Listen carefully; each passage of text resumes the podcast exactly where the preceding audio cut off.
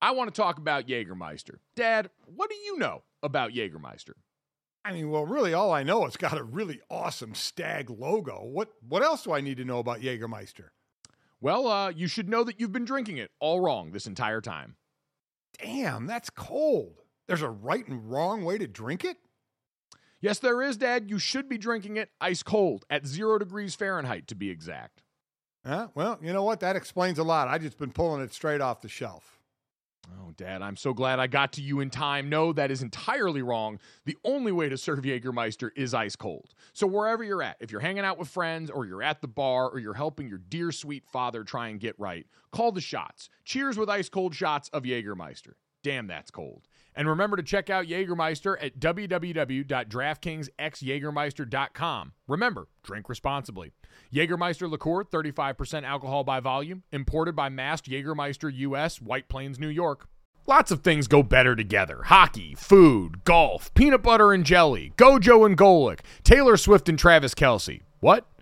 But if you really want to take things to the next level, drink some Labatt Blue Lights with your friends and live life to the power of we. Always enjoy responsibly. Beer, Labatt USA, Buffalo, New York. This is the story of the one. As a maintenance engineer, he hears things differently. To the untrained ear, everything on his shop floor might sound fine, but he can hear gears grinding or a belt slipping. So he steps in to fix the problem at hand before it gets out of hand. And he knows Grainger's got the right product he needs to get the job done, which is music to his ears. Call, clickgrainger.com, or just stop by. Grainger, for the ones who get it done. You're listening to DraftKings Network.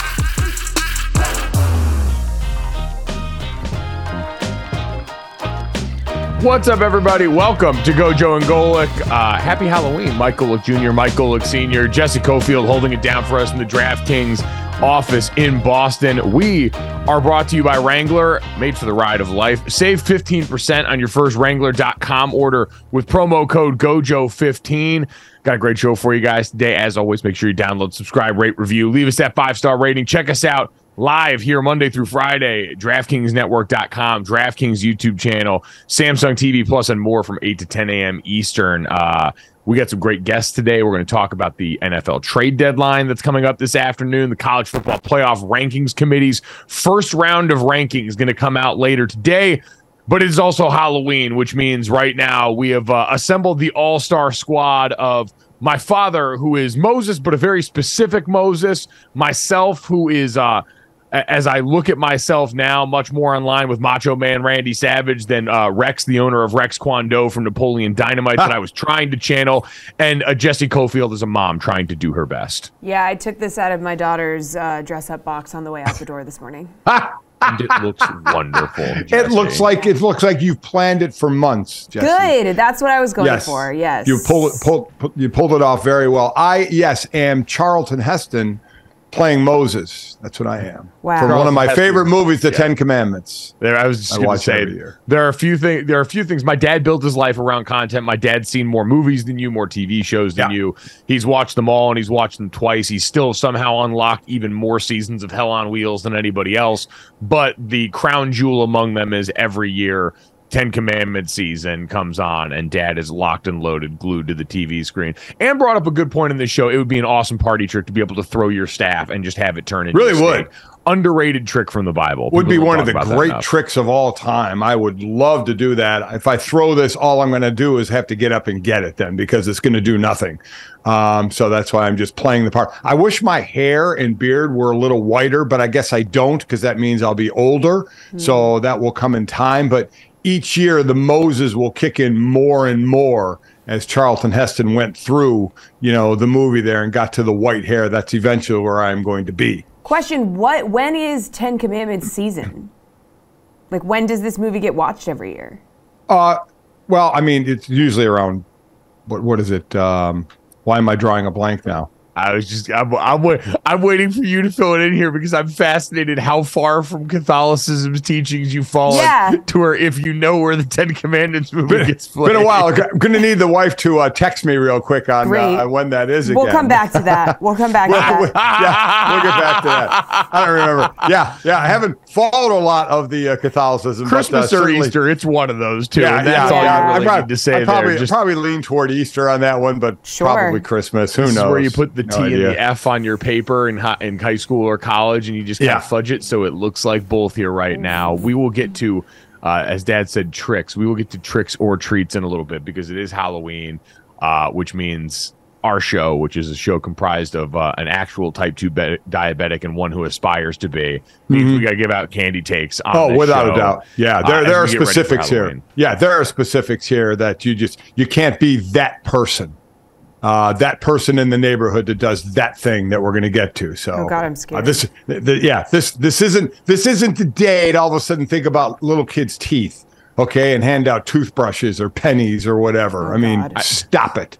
All right, I, I want to know if anybody in 2023 even understands the concept of handing out pennies. Did people really give out pennies when They did. They, they gave out change because kind they of didn't. They Depression stuff they- is this? No, well, they didn't want to, want to give out. They didn't want to give out candy because you know they didn't want to go candy to kids. So they gave out like, and they were little kids, so they just gave them like pennies or a nickel or something. Yeah, that was like- done. I mean, you could buy a loaf of bread with that back when you were a kid. Oh, so that's a okay, huge seriously, is that where we're going? We're we're going to do that, old jokes. That basically got you like That a half gallon of gas back in what 1945. All right, we we done. We done with the age shaming again. I get it enough from Jess Matana, you know, on Golic and Smetty. I got to get it from you guys as well because So we'll Jessie, get- I know you're thinking about it. I mean, I don't know. I feel pretty old these days, so like the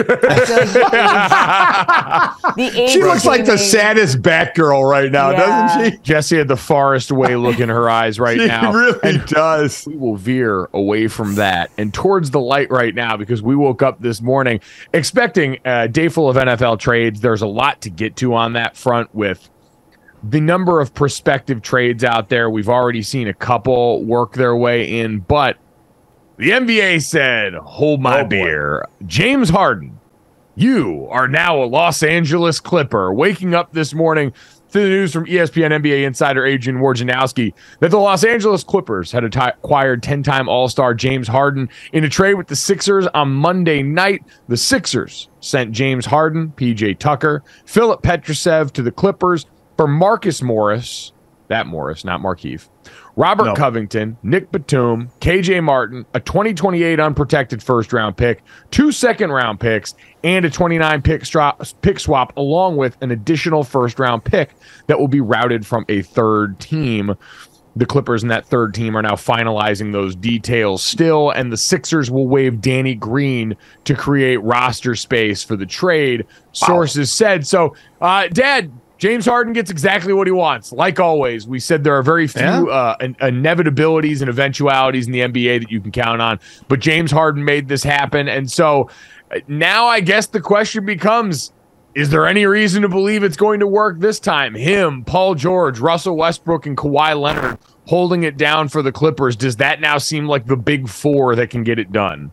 Well, all I got to say is, I mean, kids, look, uh, stamp your feet and whine, you know, and maybe you'll get your way. I mean, that's what Harden has done for a while, right? He's been like a, a little child in in the way he acts, and but he gets his way. He's a great player, and that's certainly the biggest reason. Obviously, he gets his way. Uh, but will it do any good? You know, that's going to be the thing. It's a guy who in the regular season has been incredible, the postseason not so much, and now he's with a, bu- a bunch of other guys who are from you know, uh, you know, Los Angeles uh, in that area. Everyone who's ever called Los Angeles home just decided, you know what? Coming back and playing for the Lakers might be tough at this juncture with LeBron and what they got going on there. So we can do the next best. It's the Pawn Stars meme. Yeah, I can't do that for you, but I can do the Clippers for you. So I, I, we'll wait and see. I mean, we'll wait and see if it does any good. He is now the fourth former MVP to be moved four times. It's Moses Malone, Bob McAdoo, Russell Westbrook, his now teammate, and his teammate again, as I'll say, and now James Harden. Uh, so we went from OKC to Houston to Brooklyn to Philly and now to the Clippers, where he's actually reunited with Russell Westbrook again. They were together in in OKC. They were together in Houston, and now they're together with the Clippers. So uh, it's been a roundabout way uh, for Harden. Will it do any good for this team? I mean, we'll, we'll wait and see. I, I, I would imagine most people are leaning toward no, No. on this thing. That him being the linchpin to the championship. I don't think he was brought there to be the linchpin, but like he was supposed to be him and Embiid in Philadelphia, bringing a championship there, and uh, he wanted out. He got out. So let's see where it goes. the Clippers are currently fifth in NBA title odds behind the Boston Celtics, the Bucks, the Nuggets, and the Suns now. So in the Western Conference, they are third behind the Nuggets and the Suns at this point. Uh, with the Golden State Warriors and the Los Angeles Lakers now, tr- uh, excuse me, Golden State is tied for them, both odds at plus 1200 for those teams. And yeah, Dad, the easy answer for me right now would be no. You look at this team overall, this Yeah. has now three of the top six active players in points scored among those who have never won a title, according to ESPN stats and info.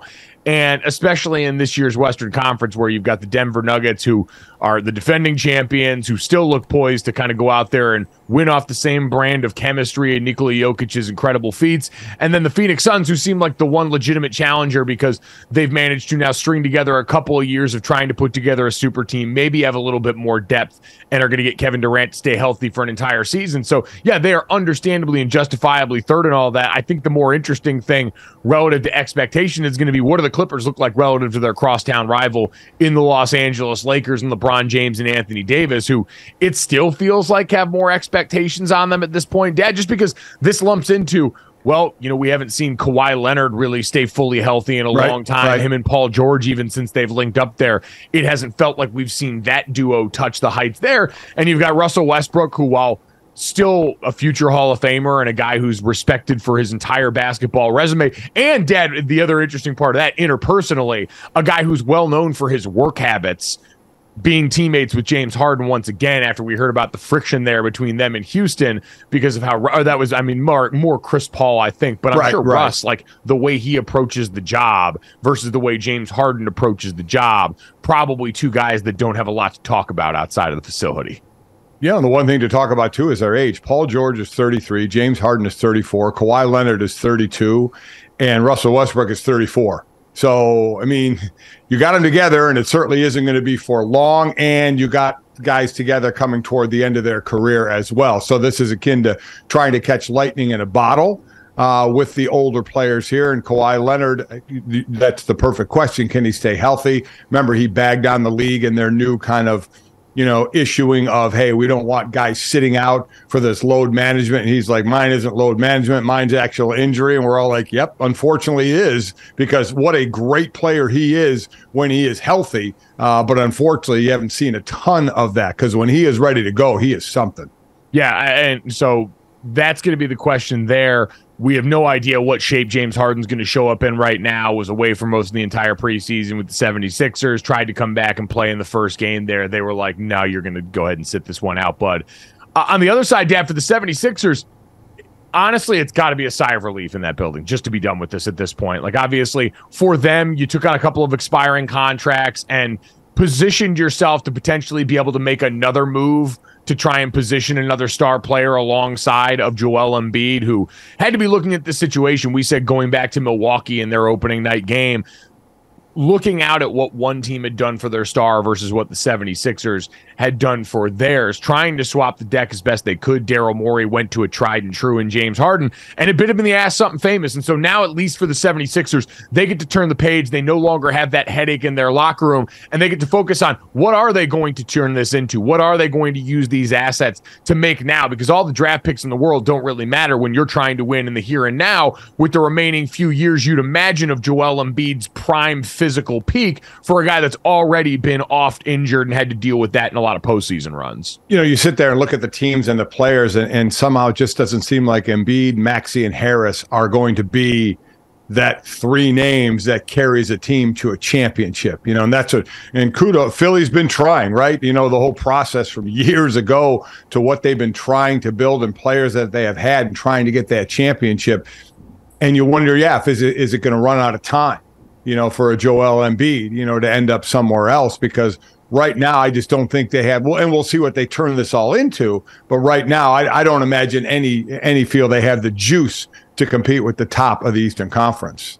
No, so uh, going to be fascinating there. We mentioned the odds before. The Sixers now 10th in odds at plus 1800 on DraftKings Sportsbook for the championship. So uh, uh, they're not done yet. I'd imagine there's going to be another stanza to this for the Philadelphia 76ers. But at the very least, Philly you have now purged yourself of the James Harden experiment and your role in all that. So, congratulations, or I'm sorry, whichever feels more applicable to you at this current juncture, because that's where we are. I, with James Harden at this point, this has become the story around him. It's not the guy who was an MVP, it's not the exemplary basketball player, it's not the beard. It is what he does off the court to get to what he wants. And now we start the clock on how long this will last with the Clippers. Is this the last chance? As Kevin Garnett said, you only get so many wiggles. You don't get infinite wiggles. James Harden might have infinite wiggles at the weight, rate that he's been operating yeah. at. And so we'll see if that's the case. Dad, football wise, last night, switching gears a little bit, we had Monday Night Football, Lions versus Raiders. And man alive, this was an ugly football game that I think had two major takeaways.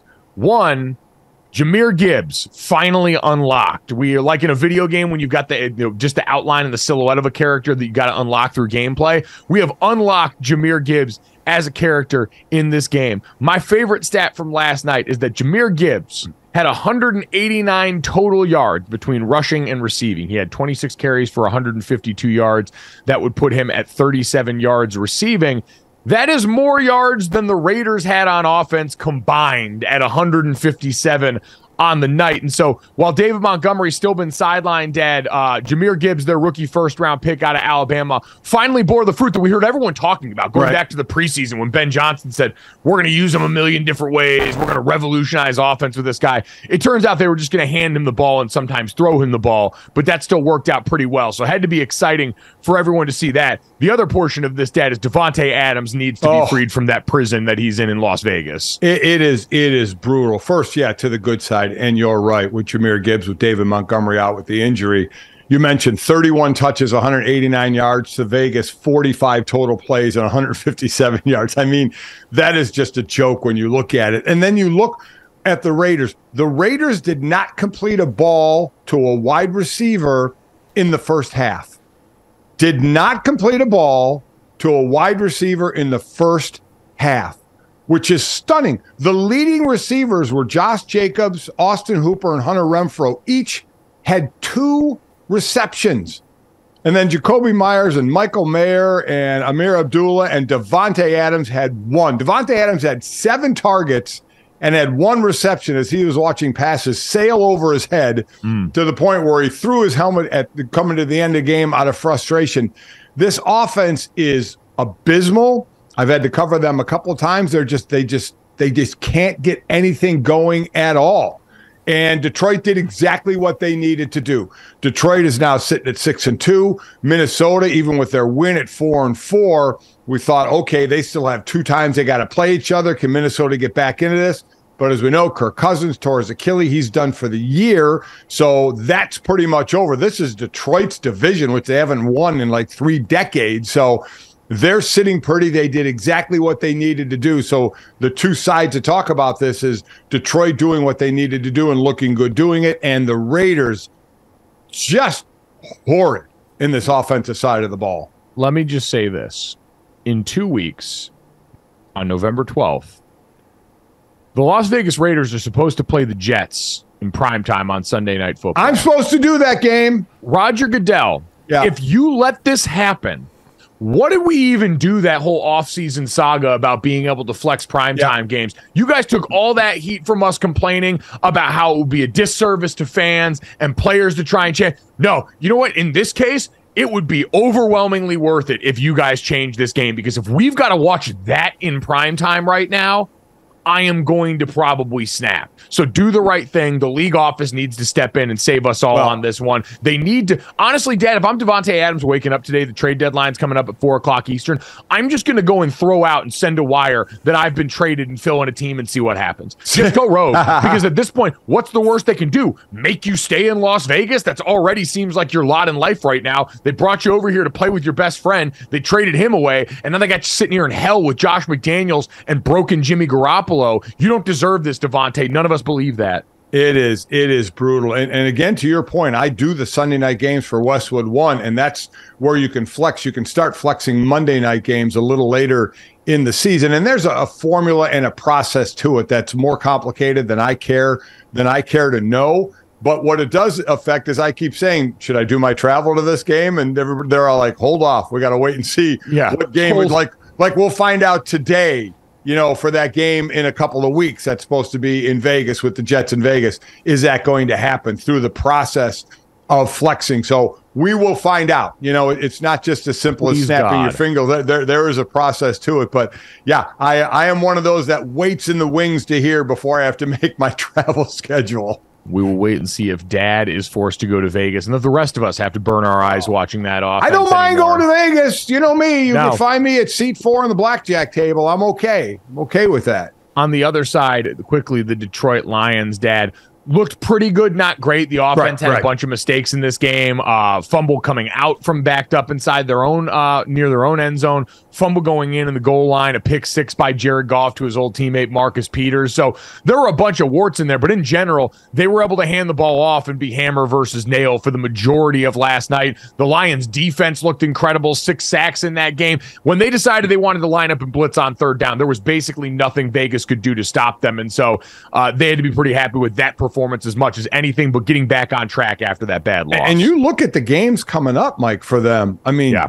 Chargers, Bears, Packers, Saints, Bears. I mean, all absolutely winnable games for them to really stretch their lead in the division right now. Yeah, no, the Lions should run away and hide with the NFC Yeah. North at this juncture for all the reasons that we've mentioned. So now it's going to be for them and many others, knowing that how high does this climb and does it prompt them to make any moves as we approach the trade deadline today? So coming up next, we will take a look at some of the names expected to be on the block today. That's next here on Gojo and Golic. I want to talk about Jägermeister. Dad, what do you know about Jägermeister? I mean, well, really, all I know it's got a really awesome stag logo. What what else do I need to know about Jägermeister? Well, uh, you should know that you've been drinking it all wrong this entire time. Damn, that's cold. There's a right and wrong way to drink it? Yes, there is, Dad. You should be drinking it ice cold at zero degrees Fahrenheit to be exact. Huh? Well, you know what? That explains a lot. I just been pulling it straight off the shelf.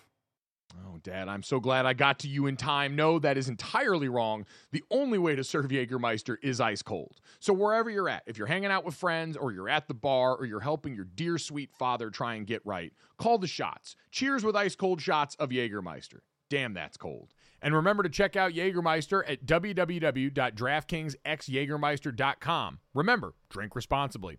Jägermeister liqueur, 35% alcohol by volume, imported by Mast Jägermeister US, White Plains, New York. Welcome back to Gojo and Golic. The news was confirmed Kirk Cousins officially out for the season with a tur- torn Achilles. It was confirmed by an MRI losing Cousins. Obviously, a massive blow. Trade deadline is at 4 p.m. Eastern today. What moves are the Vikings going to make? Who else in the league could be on the move? The guys are standing by with Brad Spielberger to discuss this and more. Yes, very excited to welcome in Pro Football Focus salary cap analyst Brad Spielberger to help us get ready to digest what's going to come up today. Uh, Brad, appreciate you taking the time to join us on uh, the NFL trade deadline day here. And Jessie just mentioned the Minnesota Vikings, one of the teams that everybody's been looking at here. Derrick Henry with the Tennessee Titans is a name a lot of people floated. I know people looking at the Broncos here. As you sort of assess the landscape of the NFL right now, What's the most likely trade that you see happening today? What's the outcome that you think actually has the best chance? Yeah, I think a lot of those teams you mentioned had uh, a couple wins the last few weeks. That maybe changes the calculus. Obviously, losing Kirk Cousins maybe gets Minnesota to reassess there. But I think Washington, we heard coming into this weekend, if they lose this game against Philadelphia, one of those edge rushers could be on the move. You can't franchise tag both guys. They're both pending free agents. I think Montez Sweat, I think there's a pretty good chance he gets moved today. I think teams like Atlanta, San Francisco, Chicago, maybe a couple others are, are going to be in the mix there for Montez Sweat. How much does money come into play? You look at the Leonard Williams trade. I mean, how about this guy was owed what about 10 mil, got a check written to him for over $9 million by the Giants, sent out the door to a playoff team in Seattle. I mean, what a day for him. But but like cap and money, you know, situations to, uh, that are involved in, in some of these trades part of it. And that particular trend that you saw yesterday with Leonard Williams is also how Von Miller went to the Los Angeles Rams a couple years ago. It's how Roquan Smith went to the Baltimore Ravens last year. That is the new trend where we're getting more active on deadline day because teams are willing to convert that money, eat that cash, and they actually get better draft pick return too, because they basically say, hey, you know, we just saved you nine and a half million dollars in the Leonard Williams example, so you better give us a second round pick instead of hypothetically a third or whatever it was. That is the new trend, and I think it's why you're seeing more blockbusters each each year at the deadline. Well, with that in mind, when we think of people financially strapped by the decisions that they've made, I think of the Denver Broncos and that Russell Wilson contract there. And they've got a number of guys between Courtland Sutton, Jeremy, uh, Jerry Jeudy. I heard people even making calls about Pat Surtain in their secondary. Is there anyone that you think could most realistically be moved with the Broncos be inclined?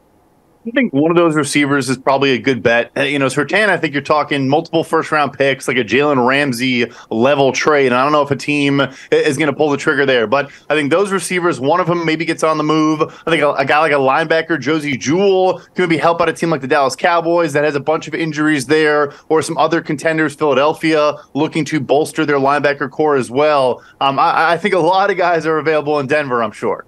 One of the things we see in other sports is when you trade for guys like this, you call it this rental for a few months, right?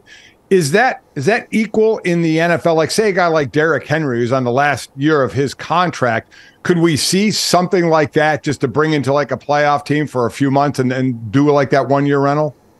Yeah, and the thing there is when a guy's on an expiring deal, if he then goes sign a free agent contract with a new team, the the original team can get a compensatory right. draft pick. The whole system, you know, where you add capital. So I think that's what you see there. That that has happened a couple times. I think the most famous one was Golden Tate with the Philadelphia Eagles. They give up a third to go get him. He signs with the Giants in the offseason. They get a fourth, and they basically say, okay, we moved down around for 10 games of Golden Tate. Didn't really work out, but but it wasn't the worst thing in the world and if it had worked out, you know, it would have been worth it every single time. So, looking at the opposite direction, because Dad mentioned the word contenders, who do you look at and say needs to, in the worst way, make a move? Who's got amongst the teams that we expect to be playoff contenders, Super Bowl teams trying to make a run, has the biggest need that they need to go out and try and address in some way, shape, or form today?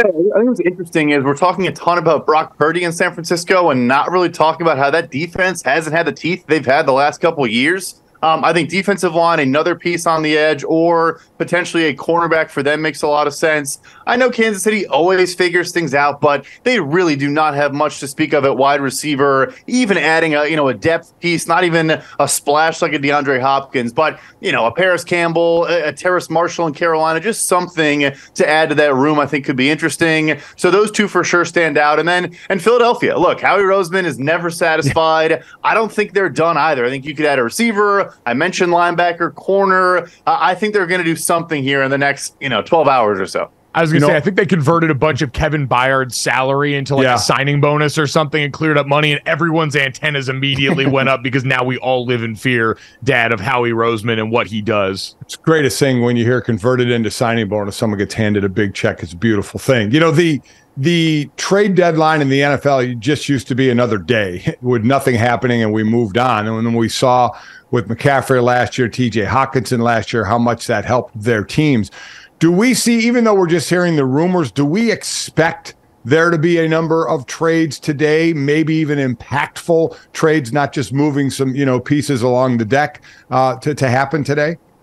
I do. I don't know if he'll be as big as last year. Those names you just mentioned, Bradley Chubb goes for a first round pick to the Miami Dolphins. Like, I don't think we'll get as big, but I think there has been a change in kind of the perception uh, of how the deadline works. I think teams are more honest with themselves. The good ones, maybe, are more honest. They need to make a push if they truly want to contend. And I think the bad teams also recognize let's get as much draft capital as we can. Let's start this thing over, get young, get cheap, and, and just hit the reset button. So I think going forward, it's it's not going to be never going to be the MLB, but I think it is going to be more interesting than it has for a very long time. Where you know we kind of expected nothing to happen on deadline day.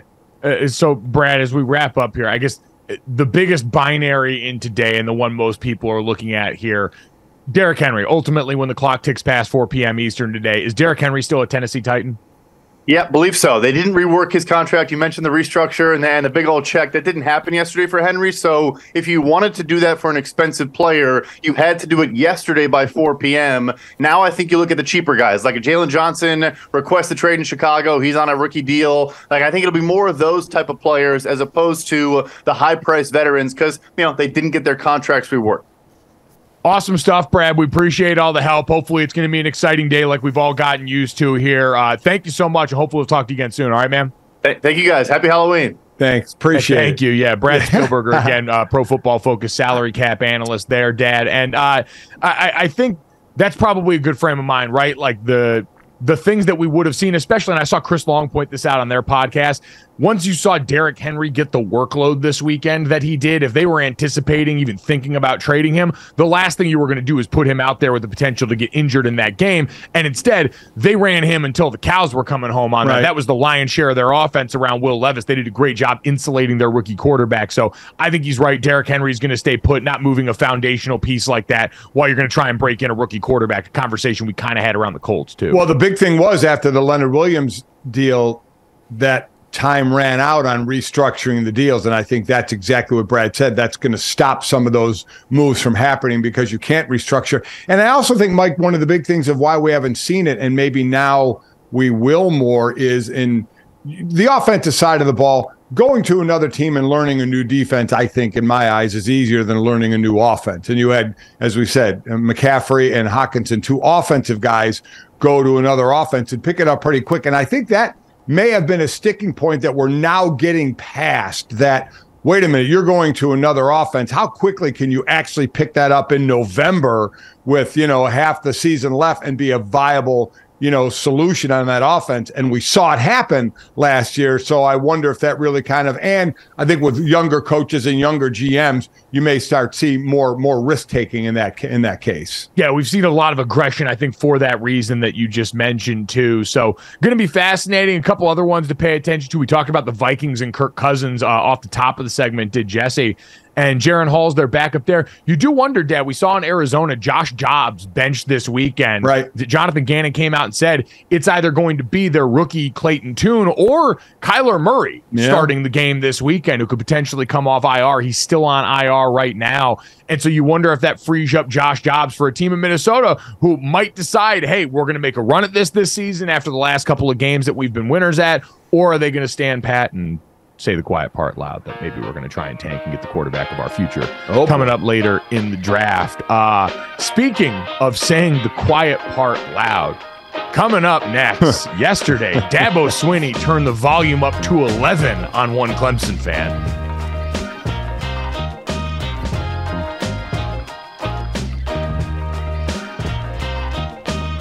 Welcome back to Gojo and Golic. Dabo Swinney is having a tough year, okay? Clemson is nowhere near the national championship or even ACC title conversation, courtesy of a 4 and 4 start, 2 and 4 conference record. That's good for 10th in the ACC. Not good. Dabo obviously having a tough year, okay? And he appeared to reach his breaking point on Monday, courtesy of Tyler from Spartanburg. So Swinney sat on his weekly call-in show, Tiger Calls, and Tyler from Spartanburg took advantage of said opportunity, decided to ask Swinney about his $115 million contract that pays him more than $11 million a year, and he was not asking about it in a complimentary way. Swinney did not appreciate the question, to put it lightly. Here's part of the rant. If you don't like how I run the program, don't be a fan. I don't care. But I'm the head coach, and I'm going to do what I believe is right for the long term of this program, what's best for the players, and what I think's best for the moment. If you got a problem with that, that's fine. But you not, I'm not going to sit you sit here and let you call. I don't give a crap how much money I make. You ain't going to talk to me like I'm like I'm 12 years old. You'd be freaking kidding me. That was you got to be having a really rough day you know, for Dabo to come out and just be, because I'm sure he deals with this type of crap all the time. So, you know, he really was reaching his breaking point when he goes off like that. Well, that's exactly what it is, Jessie. Is this is a man who's been hearing this now for weeks because Clemson having four losses at all. I mean, Dabo mentioned it. This this rant was multiple minutes long where he highlighted their record. I think it's 12 straight 10 win seasons yes. that Clemson's had, two national championships in the last seven years. Dabo went up and down because he's looking around, Dad, at this point and going, Is this how quickly everyone turns on me here?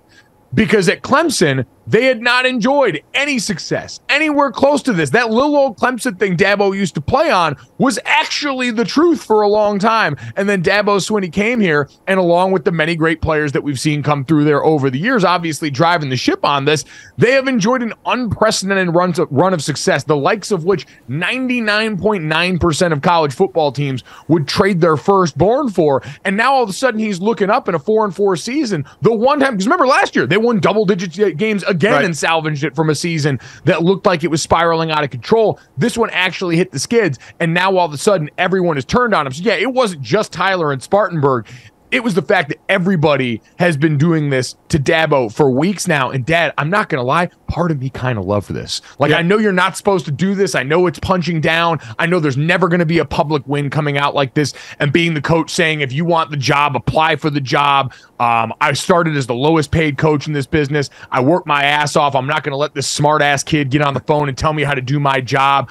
On and on down the list. Yes, it is not advisable. But man, I thought bet that felt damn good because I'm looking from the outside in, going one as a Notre Dame fan, please don't poke the bear anymore. But two, man, this is how quickly y'all are going to switch it up on this. Wait, guy. guys, oh. also, you just have to know, just for because we've heard parts of it and whatnot, he talked for f- over five minutes without interruption. Like, this was a rant rant. Well, and so did Tyler. His question was about three minutes of rambling nonsense that Yeah, finally just ended in enough slights for Dabo to cut it off. Uh, exactly. You had, you had to get out of that one because your callers just keep going and going and going at times and questioning, obviously, the salary. And listen, I, I, I, I'm with you, Mike, in you shouldn't answer that. You shouldn't hit send with your mouth, you know, and, and just start basically talking. But every now and then, you know, you, you reach a boiling point. You know, you, you hit one point and you just, I, I doubt he'll do that again. Um, but I would imagine it did feel pretty good because where he's sitting now, he doesn't have to worry about that. And listen, he's right. He got paid for doing a great job. This team had done a lot over the years. When he was signed there in what 09, he was one of the lowest paid coaches. Brought him a couple championships there in in, in a, what a seven year span. Became one of the top programs, and then you get paid that way. That's how it works especially in college, and people want to complain about what the coaches make. Tough, complain all you want. That's market value, and he got a monster contract for having his team as, team as one of the top teams in the country for a number of years. So he does not have to apologize to for that at all. And as we, as we talk about, you reach your break. We've all done it, right? I've hit send when I shouldn't have hit send at times. Everybody kind of reaches a point where you do it, and then you say, okay. I don't need to do that anymore. But Dabo has been going through this a little bit this year because this isn't a normal year from Clemson. And do you, you know, you sit there and wonder, do people turn on you this quickly? Yes. See any coach at Alabama. Okay. Talk to our buddy Bill Curry when he was the head coach at Alabama when little old ladies are coming up to him telling him who he better not lose to, i.e., Auburn, or, you know, better not have more than one loss. And just what a difficult job it is at a top program if you start to lose. But I guess that's the thing and the difference, Dad. And I saw Bomani Jones was talking about this the other day on the right time where he got asked about, you know, who would lose their job first between Dabo Swinney and Jimbo Fisher. And he highlighted the truth is what Dabo has meant to this program is so outsized compared to some of these other places because Clemson, I mean, especially in the last 35, 40 years, wasn't doing the things that Alabama had done, wasn't doing the things that a lot of these other top flight programs done. Dabo's the sun and the moon around there, but apparently that light only lasts you so long, which has got to be the maddening part. I do wonder what this does too for his Q rating, Dad, because I think for a lot of people, Dabo's always been a polarizing figure, right? He a lot of his opinions on the future of college football, paying athletes have always come up. He's had quotes that have usually been the thing that drives sports talk radio, and a lot of it's been tied back to this is a guy who seems overwhelmingly optimistic at times. This was a very real moment. Like, Dad, I don't know about you. We had seen rants from the likes of Jimbo Fisher in recent years, his feud in the offseason with Nick Saban and stuff like that. And we always feel like we can tell when someone finally snaps and it's real. And it felt like Jimbo got there last offseason. This didn't feel like he was putting on a show for somebody. No. here. This felt like a man who was actually voicing his frustration in a way we talked about the other day with Dave Doeren and some others. We've seen more college coaches than ever comfortable with doing.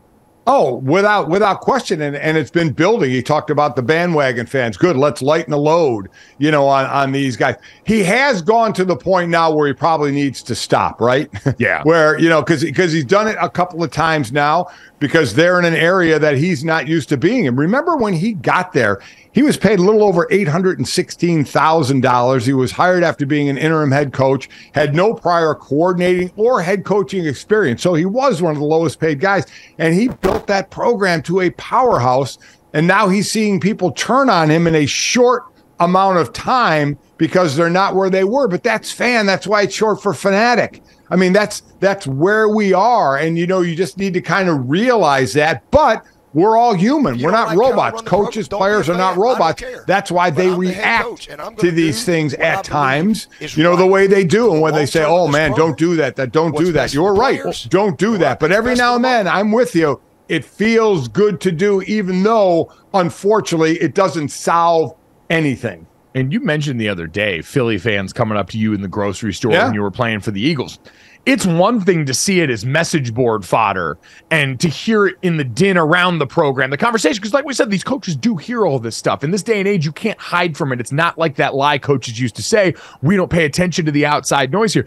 But then to have someone with the audacity to call in, and I know he's not saying it to your face, but saying it to your person in that way, I can see that being the final straw. I understand and weirdly appreciate that even in that moment, Dabo's like, no, you're not going to talk to me like that after everything that I've done for this program. I could kind of understand and appreciate that because it got me a little bit fired up, Dad, knowing the Clemson situation, knowing what he's given to that program, along with the players, right? Like, Yeah. He mentioned a lot of his accolades there. It's worth noting the players that he had there were great and Yeah, a large reason great for the players. accomplishment. And Right. a large reason why they're struggling right now is the fact that they've lost quality players at those positions.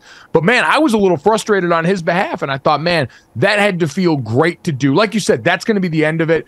And it makes me more and more worried for Saturday as a Notre Dame fan because this I is know. the exact kind of moment where Clemson pulls some wild stuff. How off. about it? How? But he does, I think, have to buy into where we are in college ball now Yes. with NIL and with the portal. He seems to be fighting that a bit. But the one thing I will say, he has not thrown his players under the bus. Much like a couple, of, you know, a couple other coaches that we have talked about, you know, Narduzzi at Pitt and Deion Sanders did that a bit. Uh, while they both ended up taking responsibility as well, they did throw their players under the bus some. Yeah, Dabo tossed his quarterback under the bus a little bit of something after one of the last few games here, so he hasn't been immune to it either. he hasn't been perfect. And like you said, you can criticize Dabo Swinney and his current vantage point and place in the sport, but doing it in the way that Tyler uh, from Spartanburg did, probably not advisable.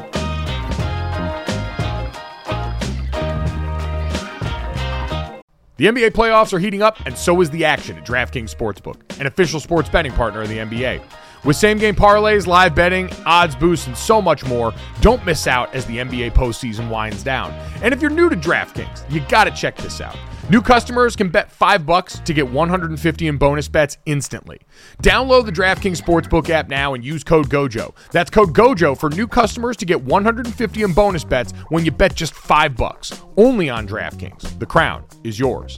Gambling problem? Call 1 800 Gambler. Or in West Virginia, visit www.1800Gambler.net. In New York, call 877 8 HOPE NY or text HOPE NY. That's 467 369. In Connecticut, help is available for problem gambling. Call 888 789 7777 or visit ccpg.org. Please play responsibly. On behalf of Boot Hill Casino and Resort in Kansas, 21 plus age varies by jurisdiction, void in Ontario. Bonus bets expire 168 hours after issuance. See dkng.co slash bball for eligibility and deposit restrictions, terms, and responsible gaming resources.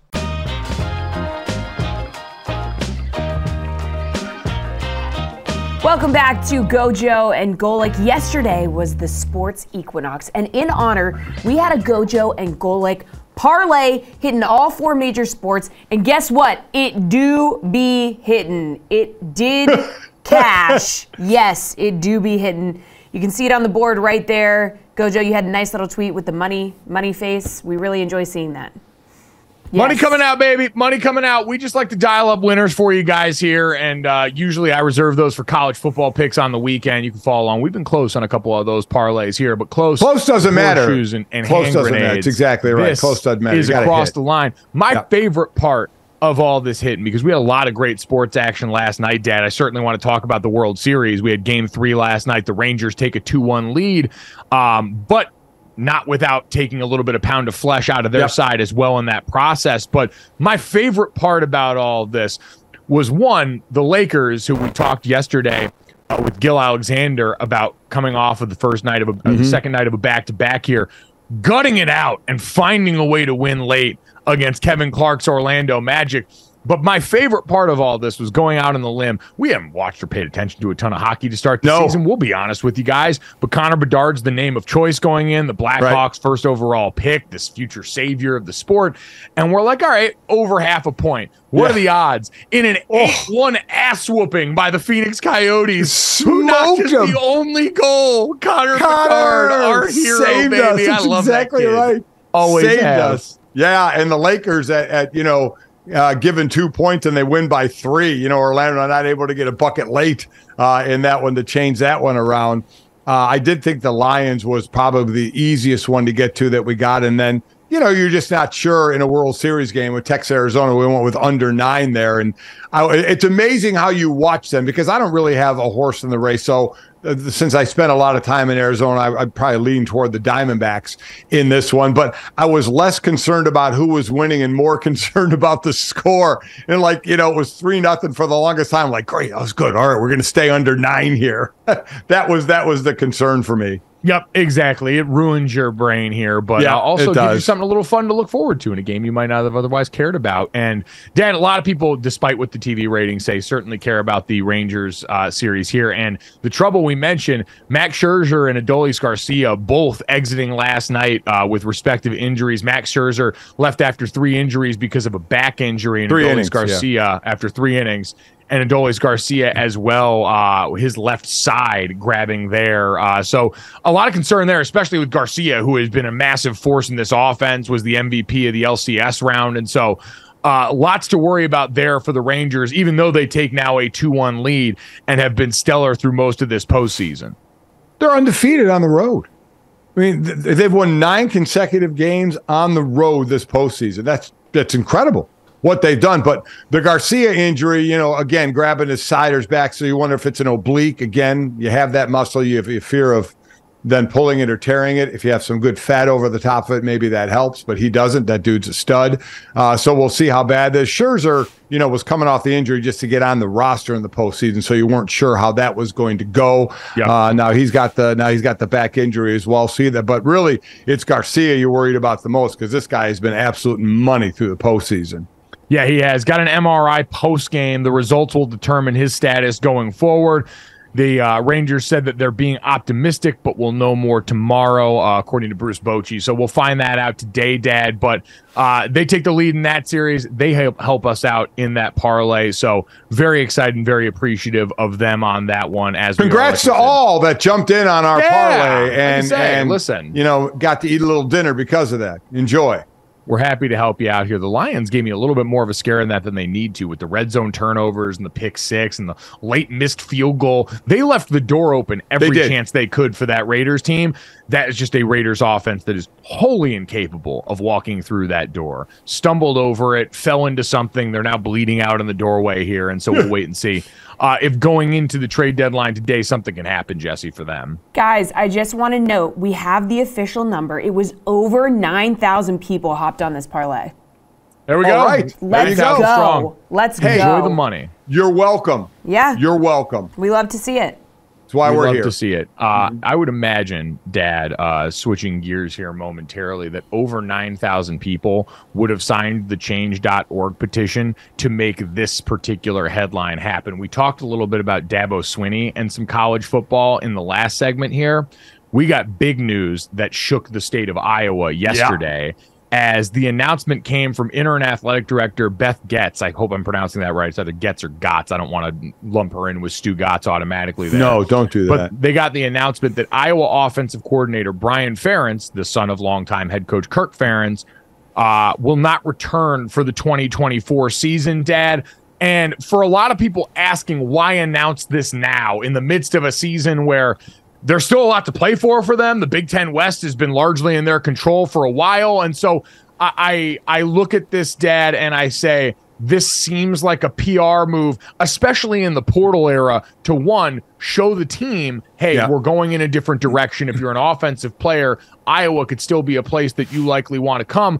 But also, maybe just from a PR standpoint, one of the worst mistakes they ever made was that contract, the incentive laden contract yeah. they had given Brian Ferentz. For anyone unfamiliar, they needed to, he needed to score at least uh, 325 points during the season to be eligible for a bonus and to continue to be employed there. And the drive for 325 became a rallying cry and really a source of mockery from so many yep. people in watching Iowa each and every week as their offense struggled mightily. Quarterback injury this year, certainly to Cade McNamara, who came over from Michigan, didn't help that cause much, but it, it had been something that had become a story in a really negative way that I don't think Iowa anticipated and probably should have when they gave him that contract. And so now getting out ahead of this certainly creates an awkward situation at family dinner for the Ferentz uh, in the Ferentz house, but now I think is designed to provide some clarity and some hope for the fan base, the players, and everybody involved going forward. So you do something this early for a couple of reasons for optics and for the, the practical application that you can apply here. Optics to your fans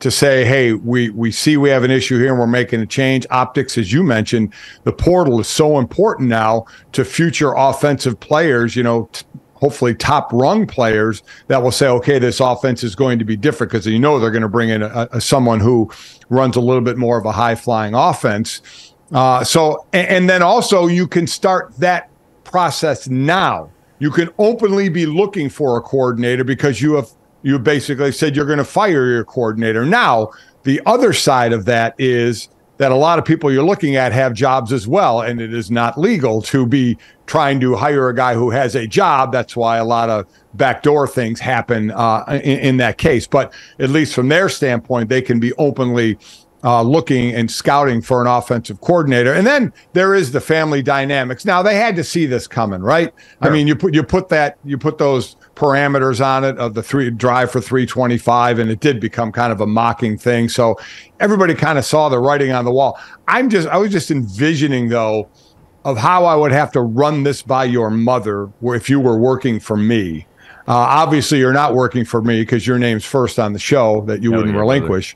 Uh, so I understand that. But in, in some case, if you were working for me or if a, a son is working for a father, the process for getting the AD and those kind of meetings, the process I would have to go through is be with your mother to say, I'm thinking about, you know, firing, you know, our son. Um, and to which the things that would be thrown at me right? Oh yeah, and well, and the discussion that would go on there would that that's got to be an interesting one.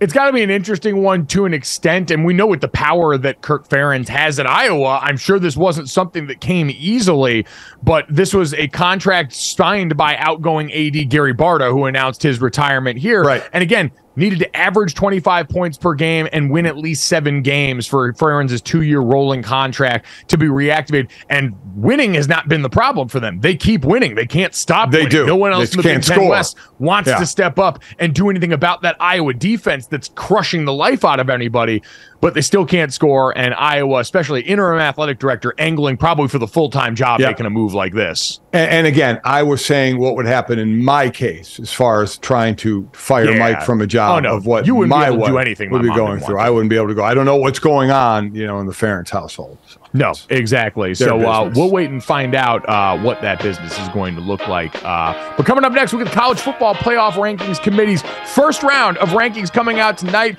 We are going to head down to Texas to check in with one of our good friends, Heather Dinich, on what to expect tonight.